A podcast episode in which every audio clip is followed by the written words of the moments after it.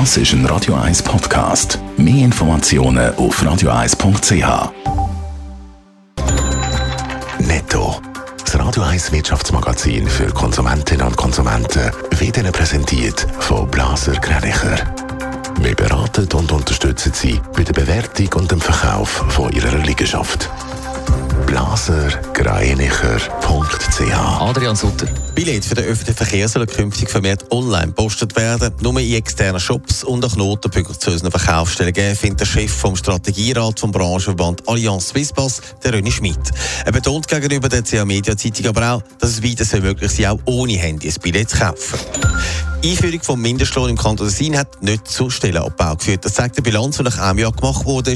Rund 10.000 Menschen profitieren seitdem von einem höheren Lohn. Die Gegner von dieser Vorlage haben einen Stellenabbau befürchtet. Das ist gemäss dem Kanton Tessin aber nicht eingetroffen. Um eine Klage wegen Korruption zu verhindern, zahlt Airbus Frankreich 16 Millionen Euro. Das ist ein Deal zwischen der französischen Staatsanwaltschaft und einem Flugzeughersteller. Es geht dabei um Verkäufe von Flugobjekten an Libyen und Kasachstan in den Jahren 2006 bis 2011.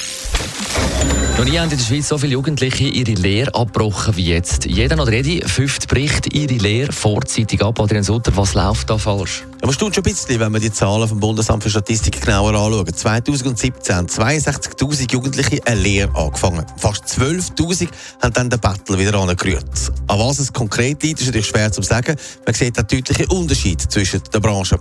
Gemäss dem Tagi gibt es Berufe wie Gipser zum Beispiel, wo sogar mehr als die Hälfte der Lehrlinge den Arbeitsvertrag vorzeitig aufgelöst haben. Dann gibt es wieder andere Berufe, wo viel mehr die Lehre beenden. Grundsätzlich zeigen Zahlen, dass Männer eher eine Lehre abbrechen als Frauen. Was sind die Gründe für die Lehrabbrüche? Zu den häufigsten Gründen gehört schlichtweg die falsche Berufswahl oder dass jemand einfach vom Beruf eine falsche Vorstellung hat. Aber es gibt auch Leute, die gesundheitsbedingt eine Lehre abbrechen müssen oder weil sie Probleme haben im privaten Umfeld. Die Lehrabbrüche die sind für gewisse Branchen verheerend, weil es fehlt ihnen dann eben an Nachwuchs. Das befeuert natürlich den Fachkräftemangel auch, wenn oben die Leute wegpensioniert werden und unten niemand nachkommt. Netto. Das Radio 1 Wirtschaftsmagazin für Konsumentinnen und Konsumenten.